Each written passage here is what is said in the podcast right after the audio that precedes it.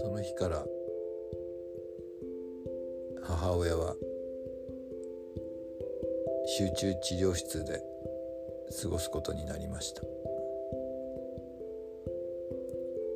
私は毎日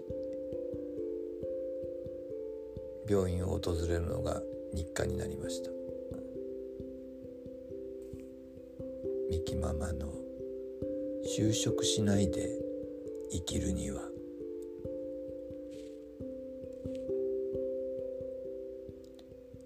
もうそんなに長くは持たないだろうと思って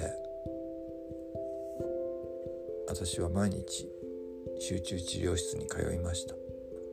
集中治療室は面会時間が制限されていて10分ほどの面会でした。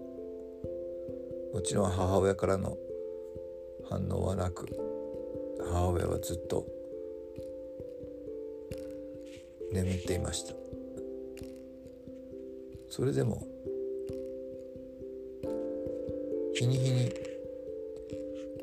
元気になっていったのです。数値がだんだんと良くなってきて1週間も経つと集中治療室を出られるようになったのです。私は母親の生命力の強さに驚きました。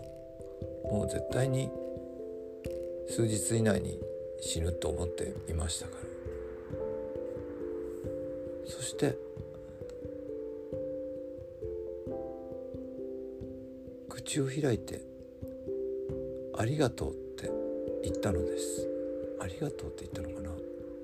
何かを喋ったのです。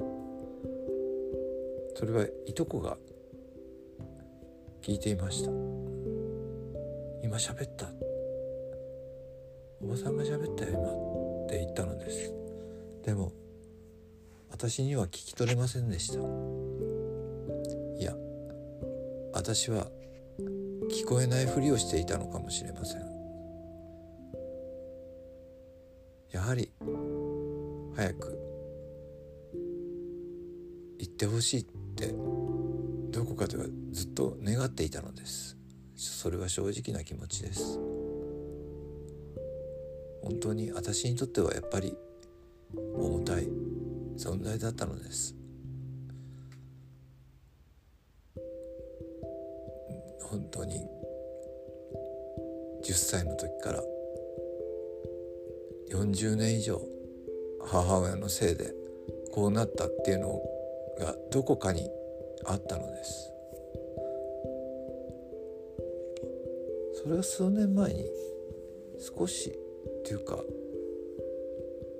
その母親が倒れる数ヶ月前になんか大きく私はあ私の中でトラウマが消えていくのを感じました。10歳の時の雨の日。夫婦喧嘩をして父が母を殴り家を飛び出した。その現場をずっと目の前で見せつけられていました。その日から私は人生が暗転したと思い込んで悲しい気持ちを持ったまま10代を過ごしました。それから20代30代とどんどんと。人生は良くなってはいったのですがどこかに母親に対する屈折した気持ちを持ち続けていました。もっとも私の母親も母親でいろいろと我の強い人でしたから負けず嫌いでね。そして攻撃的な性格があったのでもう絶えず衝突をしていたのです。しかし一回衝突しても次の日はケロッと何事もなかったようにこっちの気持ちはまだ収まっていないのに何事もなかったようにやってくるのです。あのメンタルはすごいなって思っていました。だからなんなんなんだかこっちももういいやっていうその時は気分になって。あのなんて言ったらいいのかな。まあ許してしまうっていうかもうしぶしぶ苦笑いっていう感じで過ごすこともできました。だから心底嫌いっていうわけでもなかったのです。でもムカつくみたいなね。そういう気持ちがずっとありました。そして去年の